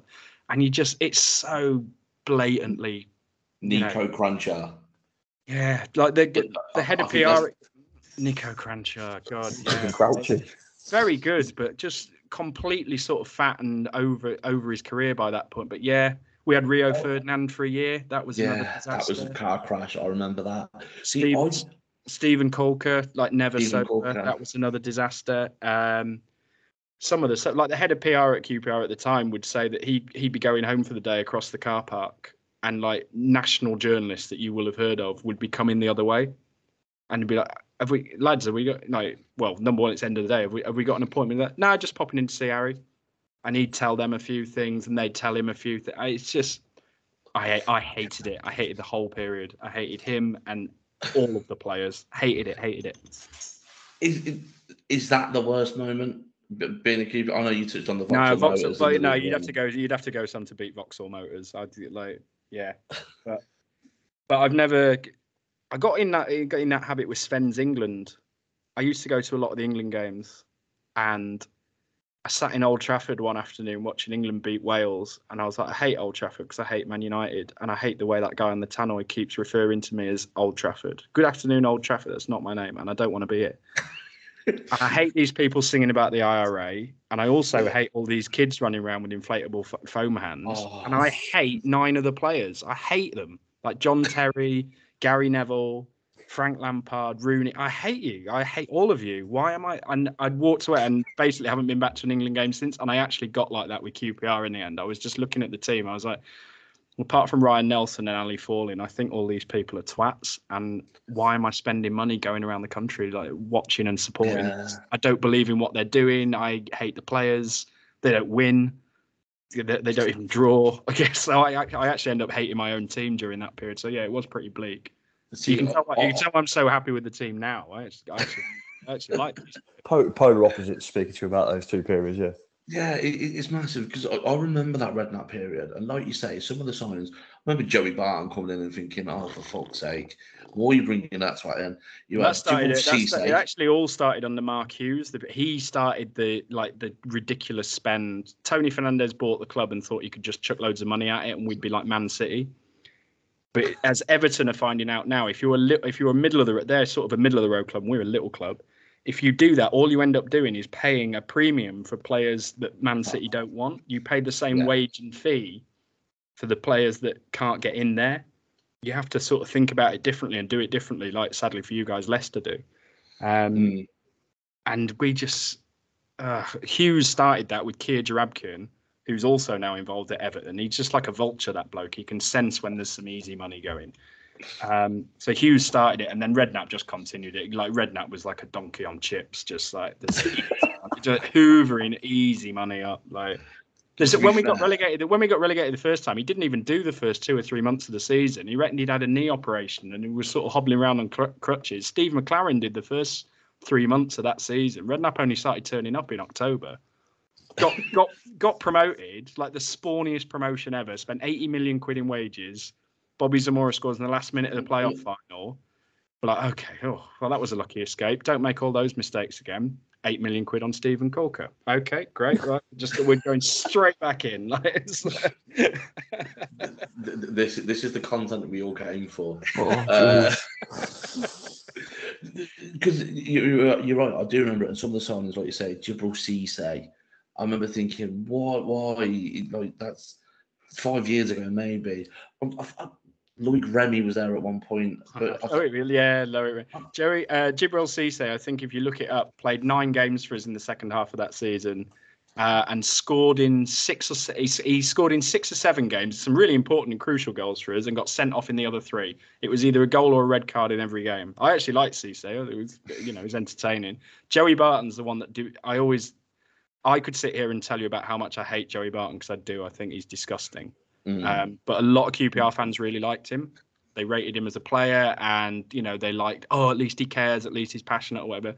So I fucking hate him, and I hate that he was ever at our club. But it is, I have to say, 'cause if any QPR fans are still listening by this point, there'll be a lot of people that do like him and thought that at least he was one of the ones that tried. So I always say that for balance, but for me, you can get in the sea. were you, were you um were you at the Etihad for the famous Aguero Yeah. goal? Yeah, Yeah. So we were celebrating because it means Man United don't win the league. We only had to. What did we have to do? As long as Bolton didn't win at Stoke, we were fine, I think, because we'd beaten Stoke the previous week in the last minute. So, as long as Bolton didn't win at Stoke, we were fine. And just as Man City made it 2 2 in like the 91st minute or whatever, we heard that the Stoke game was over. So we were safe. And then obviously Aguero scores, and the Man City fans near the away end turned to give it the big un to us. And we were, were we were celebrating with them back because at that point it became about we didn't want Man United to win the league. to win the league. Yeah, Everyone hates Man United, and QPR hate Man United especially for for various historical reasons. Um, so yeah, we we were celebrating the Aguero goal with everyone else. Like I remember these Man City fans turning to give it the big un, and they were like, "Going on over there!" Like more, more limbs in the away. per- perfect day, perfect day. I, I think I remember until I recently, I think. I think Burnley probably beat it, but until recently, QPR had the record for the least passes completed in a Premier League game. In that, played 96 minutes and completed 82 passes, Jesus Christ. more less than a pass a minute. I remember That's watching nuts. that game. Um, 'cause you- you- didn't you know one nil up? Uh, what do we do? Uh, Jamie Mackie? one 0 down, one 0 down, two one up, That's the one. Um, I, I remember two thinking, one up with ten men. Because Joey Yeah. did Joey did his bit and got sent off, didn't he? Fucking and, idiot. and, and tried to take Tevez with him. Did I'll he- never forget Did that. he? Did he fuck? That was his excuse. Did he- oh, try and take one with you. My ass. He, he just he lost it. The red mist was down. Arsehole. Yeah, I tend hundred percent, hundred percent. Um, I could go on talking about that period for ages. I know you could as well.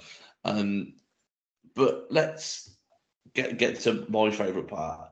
I love looking at the connections between our, you know, our clubs. Speaking for for the last hour or so, we've noticed a few.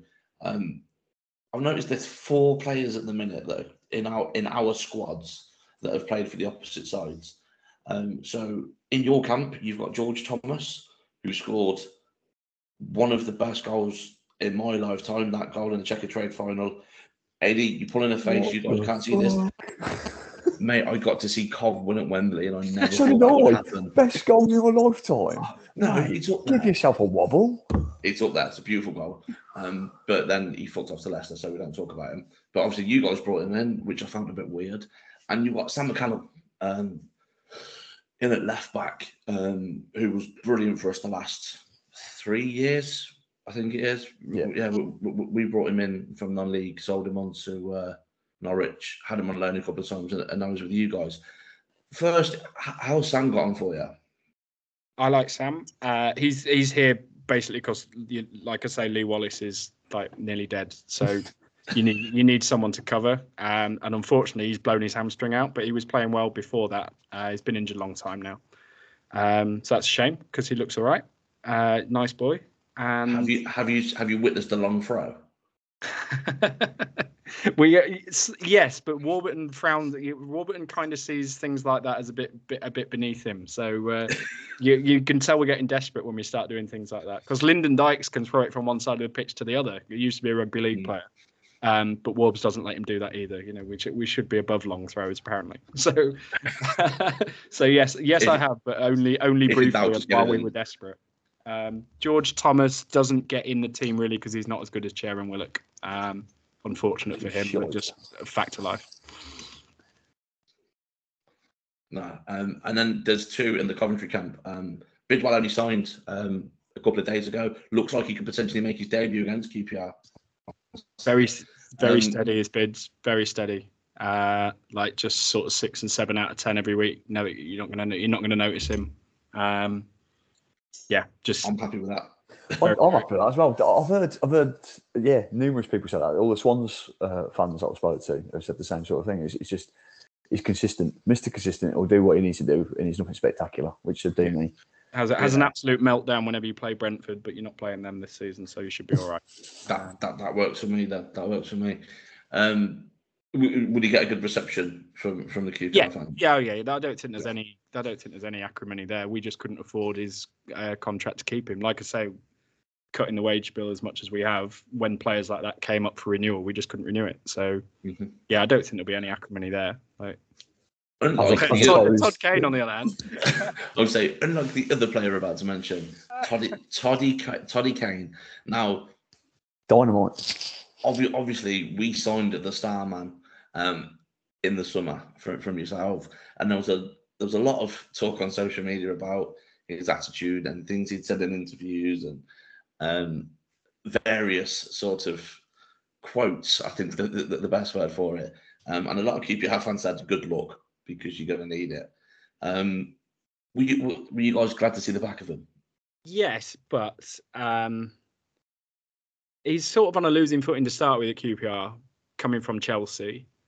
Mhm. Um, and also one, I hate those Chelsea get they like those players that Chelsea just have in their academy forever and ever and ever and do twelve loan spells and they get rich as fuck. You know, I just I players like that.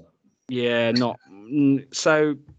And then he came in and started quite well, but his co- his consistent his consistency, particularly in his delivery from wing back, so his crosses were wild, and it just it wound people up that people would sort of moan and groan when he was crossing it into the stand, and then he'd get one right or score a goal and give it like fingers in his ears celebration.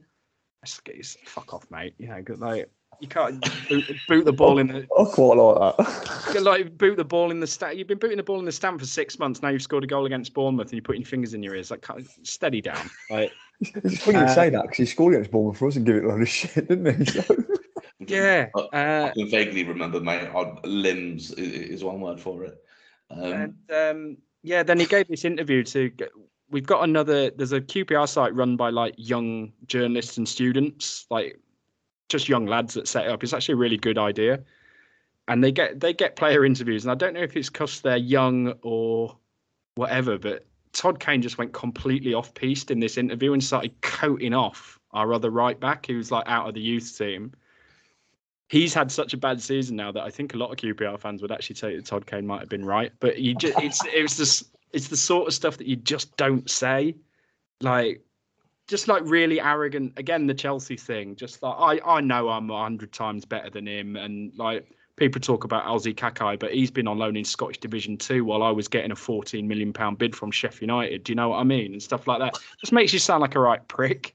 Um, Um, to be fair, I can understand why that would rub you up the wrong way. yeah, You do, you do realise if we score on on Saturday, it will be at the end. You, your fans are, and I can see him just.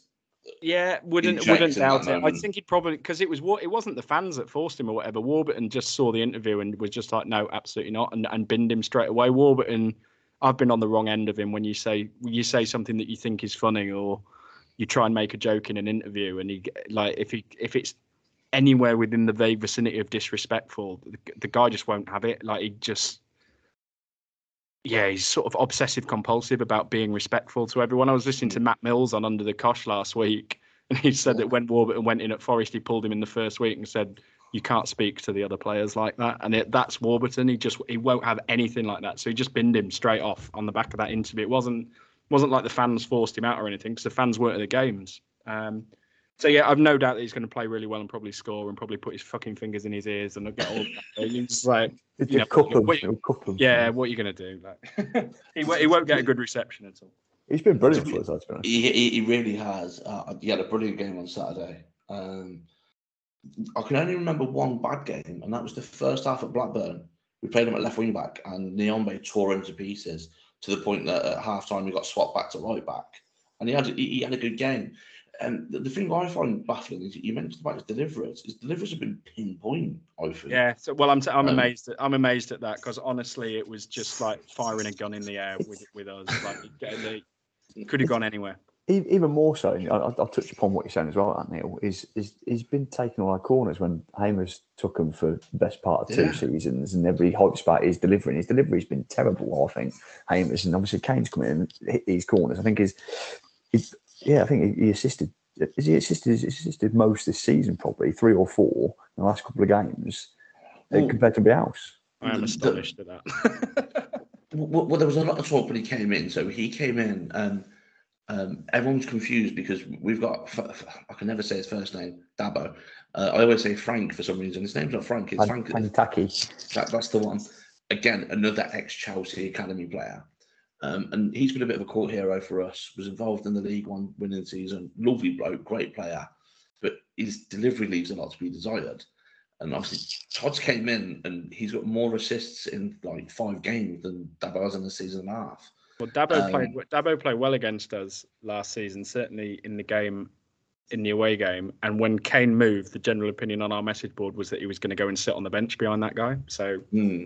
Um, yeah, I'm amazed that he's taking the corners. I mean, that's that's it was very monkeys and typewriters with us with his delivery from eventually one of them is going to go okay. Ah, that's- banging for us at the moment.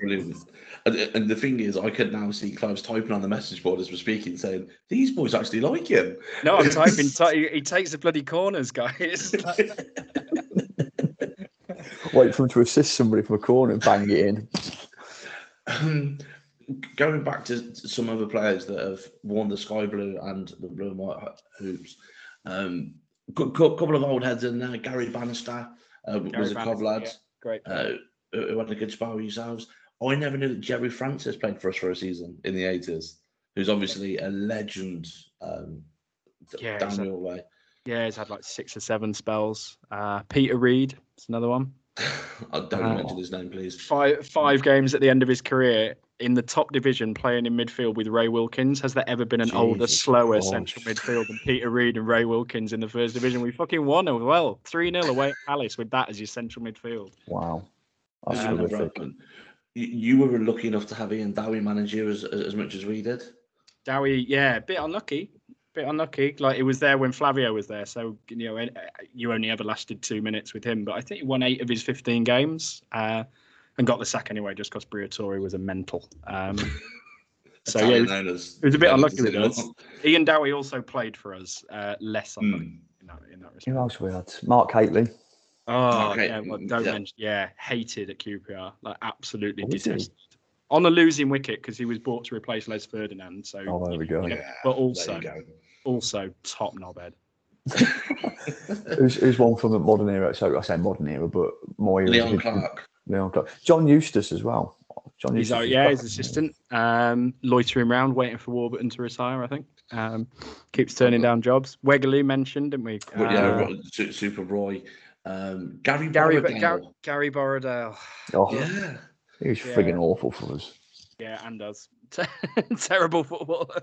Peter Ramage. Oh, Quite- Quite like Peter, basic but honest. You know, tried it, tried his hardest. We signed him from India. Um, Nah, I never that. Yeah, and you can just tell that he'd been enjoying himself a little bit out there and not really playing football. Um, Amazed we- he got out there with his complexion. I was- bless. But he kill him. He, he gets sunburn open in the fridge, bless him. Uh, Paul, Furlong, Paul Furlong. Paul Yeah. Furlong was was one I was going to touch on, which we had him early nineties. You guys had him towards the end of his career, but um, well, I I remember us having a Canadian lad on loan from you, Michael Pet- Petrasso. Ah, yeah, just not quite good enough. I think he's at Barnet now or somewhere like that. I, I think I've seen him at York wh- wh- when I was researching this.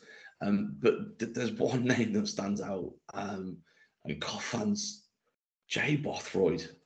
Oh yeah, one of the big again when we were just chucking bad money after good and good money after bad in the Premier League. He came in and in amongst that. Um, scored against Man City for us. Um, yeah, yeah, like underwhelming, and you know never gave the impression that he was really uh, that arsed. Um, Mm. actually, if you watch- if you watch- exactly, if you ever see the Aguero goal back further than the Aguero goal, obviously Dzeko scores in like 92 minutes to make it 2-2 and City need a winner. QPR kick off. Bothroyd takes that kick off. He literally takes it one step out of his feet and bangs it straight in the side stand and they take the throw in and score. Like no attempt to maybe we'll pass the ball, maybe we'll put five passes together, maybe we'll go back to Kenny and keep it, maybe we'll try and run the clock there. Just got it, whacked it, and they took the throw in and scored off that. So yeah. yeah, That's that's it- about it- his biggest contribution for us. we signed him from Arsenal. He played against us in the youth cup and tore us to pieces. Mercurial Um, talent, he was classed as, weren't he? Yeah, it was like some big sign. I remember, I do remember Cobb signing him and it being some big deal. And he was fucking pony. um, It's a Serie A, mate, from us. he just never looked yeah. arsed to me. He just never looked It- arsed. Exactly that, and, and I think that's something I- I've seen. A, funny enough, um, my mate said this to me at QPR. We talk about Tyler Walker, who's left us today to go to, to Portsmouth, and, and my mate said he just reminds me of Jay Bothroyd. He's, he's got that sort of body language that can't be asked, but you With can him, tell. though- that- with him though, I don't think he's quite good enough. Whereas with Bothroyd, I always thought he was good enough. yeah, If you could, if you could motivate him or get his head out of his arse, and because he did well for Cardiff, didn't he? Actually got in bloody England squad as a Championship player at Cardiff. Oh, no, But But when yeah. that, I remember him coming on thinking, for fuck's sake. I, I just thought I would definitely go to his dad. And, I- and I've, I've got to put an honourable mention here for, for one player, Lee Camp, um, who came Love, lovely. Oh, ca- a- came in last season. We, we- we had um, Marko Marosi, our first choice keeper, got injured, um, and we had no keepers. He came in on a non-contract basis, I think, for about six weeks. Didn't play a game. Was on the bench a couple of times. Um, but I really wanted him to stick around, uh, you know, because he's been there. he- He's been around the block, hasn't he? He- He's a good keeper. Um, and he was your number one for a few years, wasn't he? Got yeah, he's been he's had more than one spell at QPR and, and got QPR out of some massive. He first turned up in that Holloway promotion season. We ran out of goalkeepers with about two months left, and picked him up on loan from Derby on the bus on the way up to an away game at Hartlepool, and he was un- he was unbelievable then and stayed, got us promoted. Um, then when we were promoted, we went back and bought him, and he was with us for ages. Then he had a big fallout with Flavio. Honestly, you could write a like it's a proper soap opera Lee Camp at QPR. Had two or three spells with us.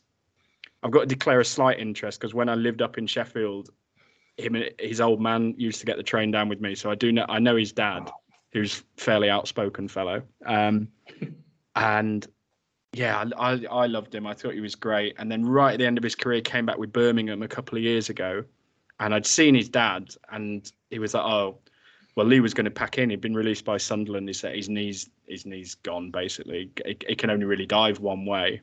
Um, but, but but Birmingham have offered him a deal, so he's you know he's taken it and topped it up and whatever. But he's he's not what he was and whatever. We went four 0 down to Birmingham in the first twenty minutes. Joel Lynch had one of his special days, and then we just we started clawing it back. Like QPR have done this twice, been 4 0 down at half time and got something out of it away at Port Vale and at home to Newcastle. So we're 4 0 down. We start clawing it back. It gets about 85th, 86 minutes, 4 3, and the ground's going ape shit and piling on. We get fucking penalty, don't we, in the last minute? And I, ju- I thought, oh, God, it's camp. And he can only dive one way because his dad's told me.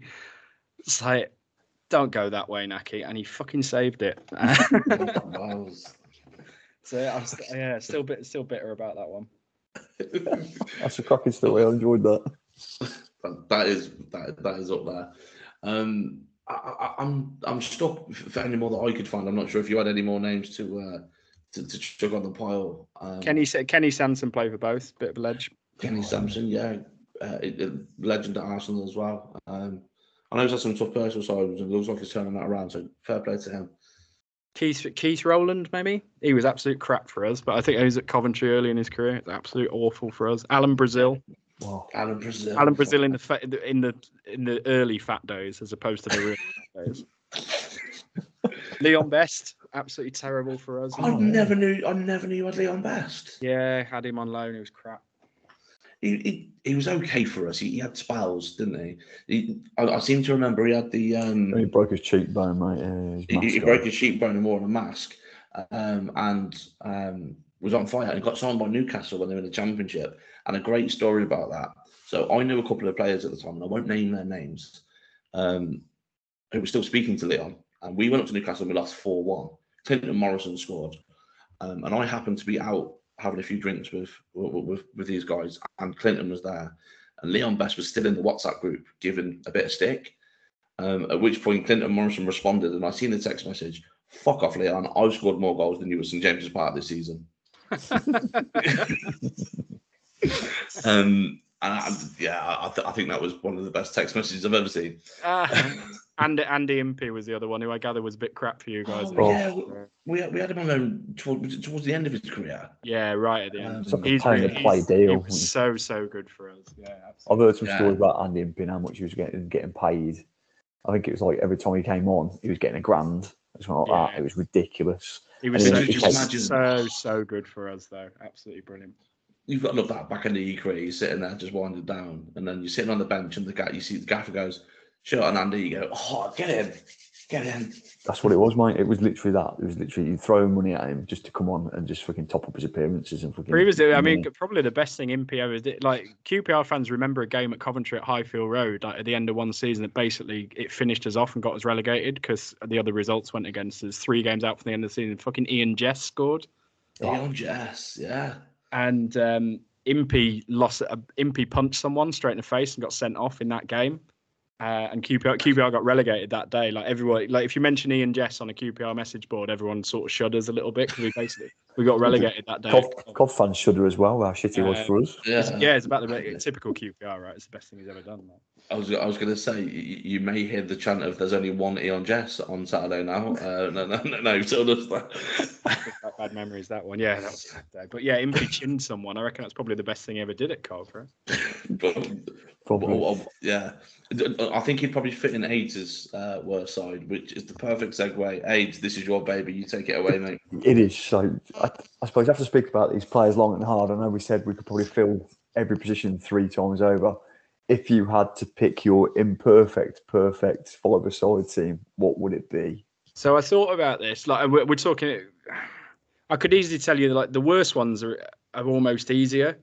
It's just like Ademola Bankole is the worst goalkeeper I've ever seen before in my life. So it's like easy. You probably Bob Malcolm or Zesh Rehman or Karl Ready at the Zesh back, Rehman. and you know people like Brett Angell further forward. Um, who else was bad? Bob Taylor towards the end of his career, not the West Brom one that was good, the big fat ugly one from Gillingham that was bad. We had him for a little while. Um, but I hate the I hate that Redknapp Hughes intake more because they were in, they were brilliant players that that Yeah. didn't do it for us and didn't care. So I'd probably go more like people like Cesar and Shaun Wright Phillips, Luke Young.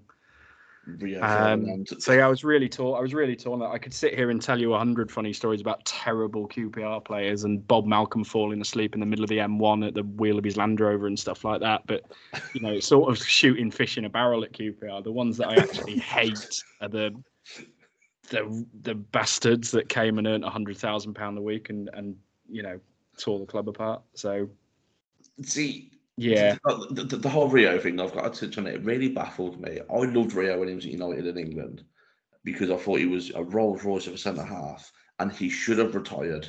But I think he tarnished his legacy with the move to QPR. well, he said he was going to retire, and then Redknapp rung him up. It's like talk about doing doing due diligence. Just Like, throwing throwing cash. To be fair, I think yeah, he had. a- I think he had a bad time off the pitch, like at QPR as well, with, Yeah. his, with his wife and whatever. So I never go in too heavy on him, but yeah, he was so far past it. It was alarming at the state he'd gone downhill. Jermaine Genus, pretty similar around ten yards away from anything. That, ten yards away from anything that ever happens. Like it's actually a remarkable ability to always be ten yards away from whatever's happening. Um, yeah, it's like it's it's tough at QPR because we've had so many bad players and so many twats, but also like every now and again it goes really well. Brilliant. Um, look, I, I could honestly sit here and talk to you all night, but well, we get, as as we've sat here, Fulham have scored five more goals. So Wow. of course they have. Of course they have. another. and, and, and I bet Mitrovic has got four of them. The fucking. Uh, oh, sorry. Uh, take it back. While I was saying that is six, Oh, hell. Six and seven in a week. I think they get on. Six, They six two, six two. Then, um, so it's There's only something like 6-2. 70, 77, 78 goals away from Peterborough now, or something. There's like Yeah, the swing between like the top and Peterborough is unbelievable. And, and do you want Well, the, shock, the shocking thing out of that, Neil, is Mitro didn't score. Fucking hell. I, I actually mentioned this on Monday night. So on a Monday night, I present um, a football league show on Twitch with a couple of guys, and one of them is a Fulham fan. And we spoke about, I don't know if you've seen Lee Bowyer's interview after the game at the weekend, Obviously, Um, where, where they told him what the score was. And he went, Oh, so they scored 13 goals in two. Can't wait for Tuesday. I think it's fucking brilliant. Yeah, 19. That's- Well, anyway, Lee, Lee Bowyer's attempts to keep it tight lasted as long as a 10th minute own goal by Marc Roberts. Like, keep it tight, lads. Ah, no. Just what you need to just right. We've got Fulham right. Let, let, let's, let's shut up shop. Keep it tight. Ten minutes. Own goal as well. Own goal. Mate, yeah, it's, it's their goal difference at the moment is 47 yeah. For the season so far. I've just had a quick look at the table as I'm And speaking. Peterborough, Peterborough are 27 under, so that's what Yeah. So it's 70, 74. yeah, 70, something- 70 something swing between them and Peterborough. It's mad, isn't it? Fucking Same, same division. That, that that's crazy. Right, I, I think um, that pretty much sums up uh, our, our chat.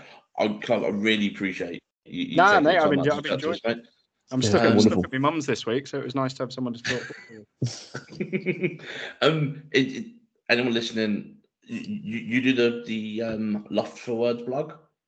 Yeah, right? Loft for Words. Um, it's as you can probably tell from this podcast, it's massively long-winded, long-form written.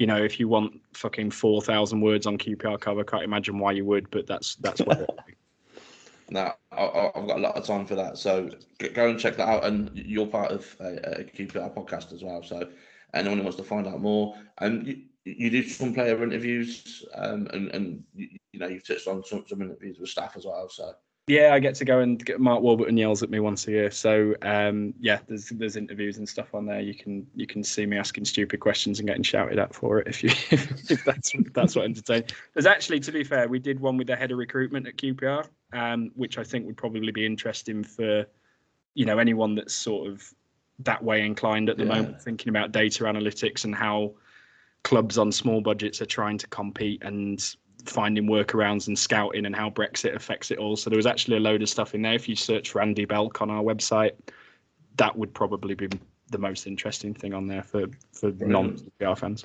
Awesome. Good plug, thank I'll you. try and that one up. Um, yeah. So good luck for the rest of the season, apart from Saturday. Um, Thanks, lads. I, I- I've touched on. I hope you do. I hope your boys go up. Um, and yeah, again, it, it, it's been a pleasure. Uh, Aids, thank you again for, for spending a bit more time with me, mate. Pleasure's all yours, mate. mate. As always, and we'll catch you again soon.